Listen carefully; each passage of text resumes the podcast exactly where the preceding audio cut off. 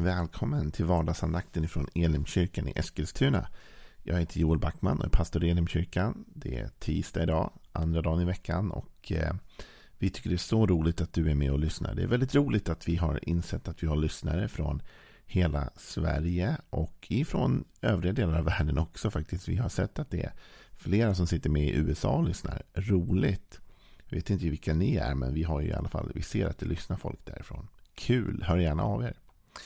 Eh, vill du veta mer om oss eller hur du får kontakt med oss, gå in på www.elimkyrkan.com eller gå in och likea vår Facebook-sida Elim Eskilstuna eller prenumerera på vår YouTube-kanal Elimkyrkan Eskilstuna. Då borde du få tag i det mesta och det bästa av det vi har att få förmedla till dig. Vi har pratat nu en tid om det här med Guds vapenrustning och egentligen är vi väl typ klara med det nu. Vi har gått igenom de här olika delarna i rustningen. Men det finns en liten grej till som jag vill få spendera den här tisdagen med att dela några tankar med dig om. Och det handlar om vår attityd till hela den här grejen. För Paulus avslutar faktiskt med, när han har raddat upp alla de här olika delarna i den här vapenrustningen. Så kommer han till en slutkläm. Och nu läser vi hela sammanhanget från den tidiga början till slutet på det här bibelsammanhanget. Därför att jag tror att på det sättet får vi en kontext, ett sammanhang. Och det är Fesebrevet, det sjätte kapitlet och den tionde versen framåt. Hämta nu styrka hos Herren av hans oerhörda kraft. Ta på er Guds rustning så att ni kan stå i, hålla stånd mot djävulens lömska angrepp. Ty det är inte mot varelser av kött och blod vi har att kämpa, utan mot härskarna, mot makterna, mot herrarna över denna mörkrets värld, mot ondskans andekrafter i himlarymderna. Ta därför på er Guds rustning så att ni kan göra motstånd på den onda dagen och stå upprätt efter att ha fullgjort allt. Stå alltså fasta. Spänn på er sanningen som bälte och klä er i rättfärdighetens pansar. Och sätt som skor på era fötter villigheten att gå ut med budskapet om fred. Håll ständigt trons sköld framför er. Med den ska ni få den ondes alla brinnande pilar att slockna. Och grip frälsningens hjälm och andens svärd som är Guds ord. Gör det under åkallan och bön och be i er ande varje stund. Därför ska ni hålla er vakna och aldrig tröttna i er bön för de heliga. Be också för mig att orden läggs i min mun och att jag talar frimodigt när jag bär fram hemligheten i evangeliet, vars sändebud jag är i min fångenskap. Be att jag förkunnar det så frimodigt som jag bör. Den här texten innehåller en massa olika moment egentligen och, och eh, i mitten kan man säga så hittar vi alla de här olika delarna i vapenrustningen som vi har försökt prata om nu. Frälsningens hjälm, andens svärd och så vidare. Men den börjar ju egentligen med att vi ska hämta styrka. Och att vi ska hämta styrka av Gud därför att vi behöver kunna hålla stånd emot attacker. Mot djävulens lömska angrepp, luriga attacker på oss. Och att det inte är mot människor vi slåss, det är inte mot personer eller saker, utan det är mot krafter. Va? Ondskans krafter som vi möter. Det här tänker jag ibland så här. Det här har du säkert känt av. Alltså om du är kristen eller inte. Om du tror på Jesus eller inte. Jag är helt övertygad om att du har funnit dig själv i situationer i livet där du bara känner det. Det finns någonting här som, som, tar, som gör motstånd mot mig. Och jag kan inte sätta fingret på vad det är. Det är bara allting går emot mig just nu. Det känns som att det är liksom en koordinerad attack på mitt liv. Det ena följer på det andra, på det tredje liksom. Och det är bara en massiv attack som kommer.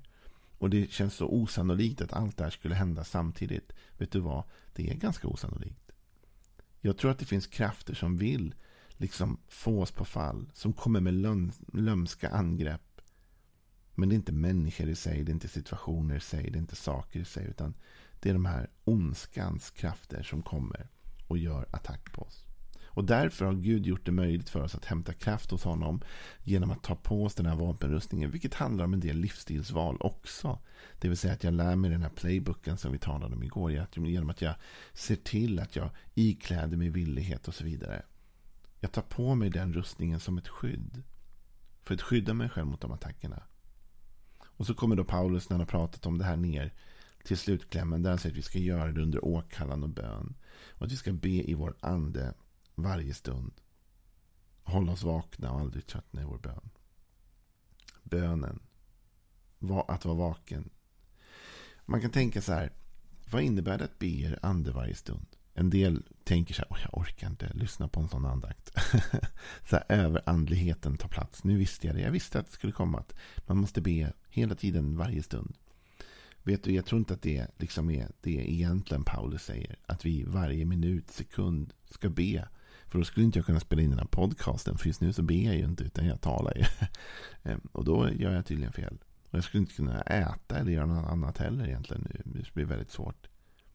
Vet jag tror inte att det handlar om att be, forma ord och kommunicera varje sekund.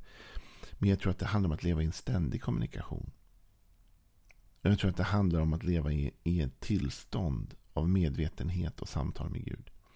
Du vet, man kan tänka så här, i en relation, ofta säger man så här att en av nyckelfaktorerna i goda relationer är kommunikation. Och jag försöker faktiskt kommunicera mycket med min fru och hon försöker nog prata med mig med hur bra det nu går för mig att höra och lyssna och allt det där. Men eh, vi pratar med varandra, vi kommunicerar med varandra, självklart. Och då kanske någon skulle säga till mig, så här, Joel, alltså, hur ofta pratar du med din fru? Men vi pratar med varandra hela tiden. Hela tiden, nonstop. Alltså, inte nonstop, men menar, vi har ju kontakt genom dagen. Vi både smsar och ringer och, och sen på kvällen och på morgonen och ni vet allt det där. Hela tiden. Vad man menar då är att man är i en ständig kommunikation, eller hur? Och på samma sätt kanske någon säger, Joel, hur, hur, hur ofta ska man be? Man ska be hela tiden. Ja, men det innebär att jag måste sitta ner nonstop. Nej, men det innebär att du behöver leva i en ständig kommunikation med Gud. På samma sätt som när det händer någonting på jobbet som jag reagerar över eller du vet, man behöver ventilera med någon. Eh, eller det händer någonting i övrigt i livet om man skickar ett sms till sin fru och säger du, liksom, vet du vad som hände idag? Eller man får ett sånt sms. Kan du ana liksom vad jag har varit med om idag? Eller vad den här personen sa? Eller vad som hände? Man väntar, man är i ständig kommunikation. Eller, hörru du, vi glömde köpa mjölk. Du får fixa det. Okej, okay, jag fixar det. Hämtar du barnen? Hämtar jag barnen? Ja, vi, vi, så här gör vi. Alltså hela tiden en ständig kommunikation. För att få det här livspusslet som är livet att funka så krävs det ju en ständig kommunikation med sin partner. Hela tiden måste man kommunicera och när den kommunikationen börjar fallera då, då uppstår missförstånd och då uppstår irritation och, och helt plötsligt så funkar inte livet. Helt plötsligt glömmer man att hämta barnen på dagis. har jag hört. Alltså, och det kan hända saker liksom i livet, eller hur? För att man har dålig kommunikation. Men vet du en sak? Det Paulus säger här till oss, det är egentligen följande. När vår kommunikation med Gud blir för låg eller dålig, då tappar vi uppmärksamhet på att vi är i en fight. Alltså vi behöver vara i den här kommunikationen med Gud för att klara fighten mot ondskan. Vi behöver ständigt kunna skicka ett sms, en tanke till honom. Vi behöver ständigt kunna vara i ett levande samtal med Gud. Om vi inte är det, då kommer vi få möta enorma utmaningar och problem. Så när Paulus talar om att vi, att vi måste vara eh, i bön i vår ande hela tiden så är det det han menar tror jag. En ständig ström av kommunikation med Gud. Som leder till ett, ett vaket tillstånd. För det är det han säger här. Va? Han säger så här att vi ska be och, och, under åkallande bön, be er ande varje stund. Därför ska ni hålla er vakna och aldrig tröttna i er bön. Så när vi ber så är det för att också hålla oss vakna för den verkligheten som, som det är. Att vi är i en kamp. Eh, och därför måste vi vara medvetna om det. Och så säger Paulus, det här gäller alla. Det här är ju Paulus, han har ju skrivit större delen av Nya Testamentet. Liksom. Om du skulle tänka på någon så här, vem skulle du vilja ha med dig i en andlig kampsituation där du känner svårigheter och utmaningar och livet kaosar? Ja, Paulus vore ju inte fel. liksom, om någon sa så här, du får välja på Paulus eller Joel Backman. Eh, jag tar Paulus tror jag. Känns bättre, stabilt. Alltså, han har ju liksom så mycket kunskap, erfarenhet, andlig kraft. Och vad säger Paulus? Han säger så här, be också för mig. Be också för mig att orden läggs i min mun och att jag talar frimodigt. Och att, att jag förkunnar det så frimodigt som jag bör. Så Paulus känner själv av liksom sina begränsningar och behovet av bön. Behovet av att liksom hela tiden leva i den här kommunikationen med Gud. Och att vi också ber för varandra därför att det pågår en kamp. Att be, när vi ber för varandra, då säger någon så här, vad det är med kommunikation att göra. När jag ber för dig så blir jag också medveten om det du går igenom, liksom, eller hur? Kanske inte vet om allt du går igenom, men jag tänker ju på dig. Och när jag tänker på dig, när jag ber för dig, då börjar jag också förstå, liksom, se, tänka, ha omsorg, empati växer till, allt detta kommer. Och så är jag medveten om att han är också i en kamp. Liksom. Tänk allt han har i sitt liv eller hon har i sitt liv. Så ber jag för dig och så hjälper jag dig med min bön. Och så stöttar vi varandra. Och så blir jag medveten om att vi är i en kamp hela tiden. När jag ser vad som händer mina liksom, syskon i Herren förstår jag ju att ja, det är en kamp. När jag ser att det där äktenskapet ramlade sönder eller de där gick igenom en svår tid eller den blev av med jobbet eller helt plötsligt bara så händer det något helt sjukt i den här personens liv så påminns jag om att vi är alla i en kamp. Och mörkret finns runt oss allihop och vi behöver be för varandra. Och vi behöver också hela tiden ha en kommunikation med Gud. Vi får inte bli ovarsamma eller oaktsamma för djävulen går hela tiden runt med lömska angrepp. Och det är det här som också jag, eller Petrus tar upp i sitt brev. Första Petrusbrevet 5 och vers 8. Var nyktra och vaksamma. Er fiende djävulen går omkring som ett rytande lejon och söker efter någon att sluka. Håll stånd mot honom, orubbliga i tron.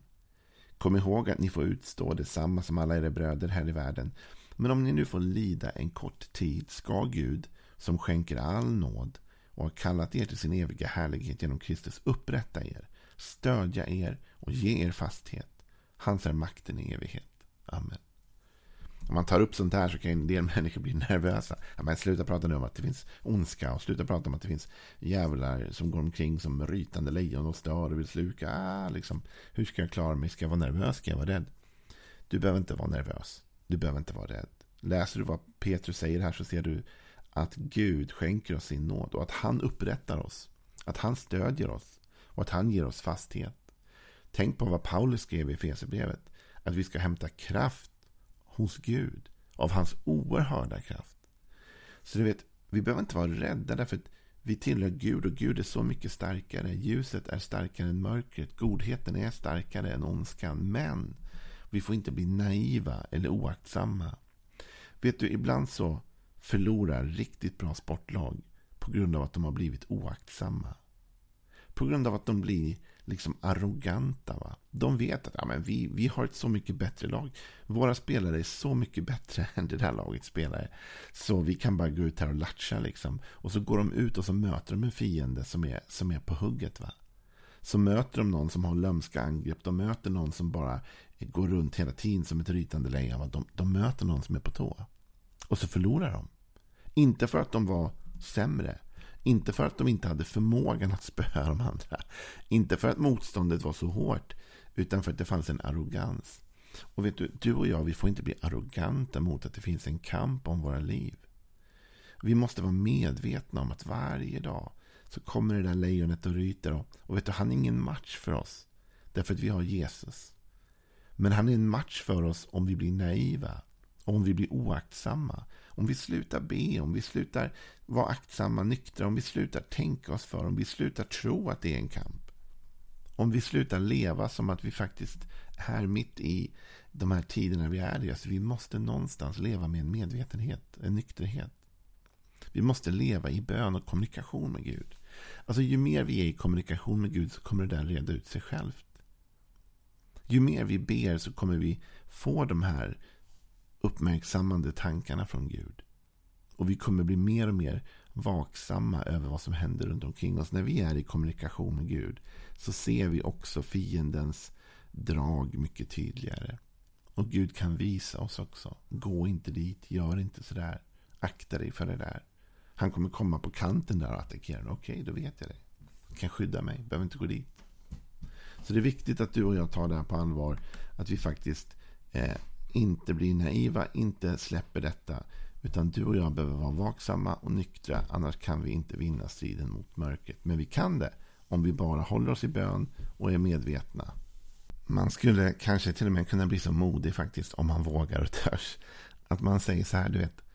Du och jag kan inte förlora. Enda sättet vi kan förlora mot ondskan är om vi slarvar. Om vi tar detta för lättsamt eller oallvarligt. Men Gud har gett dig all kraft att övervinna det onda. Och Gud har gett dig en rustning att stå i. Gud ger dig taktiken. Gud ger dig kraften. Gud ger dig vägledningen. Om du bara väljer att inte vara liksom så att säga slarva bort detta i den meningen att du inte tar det på allvar.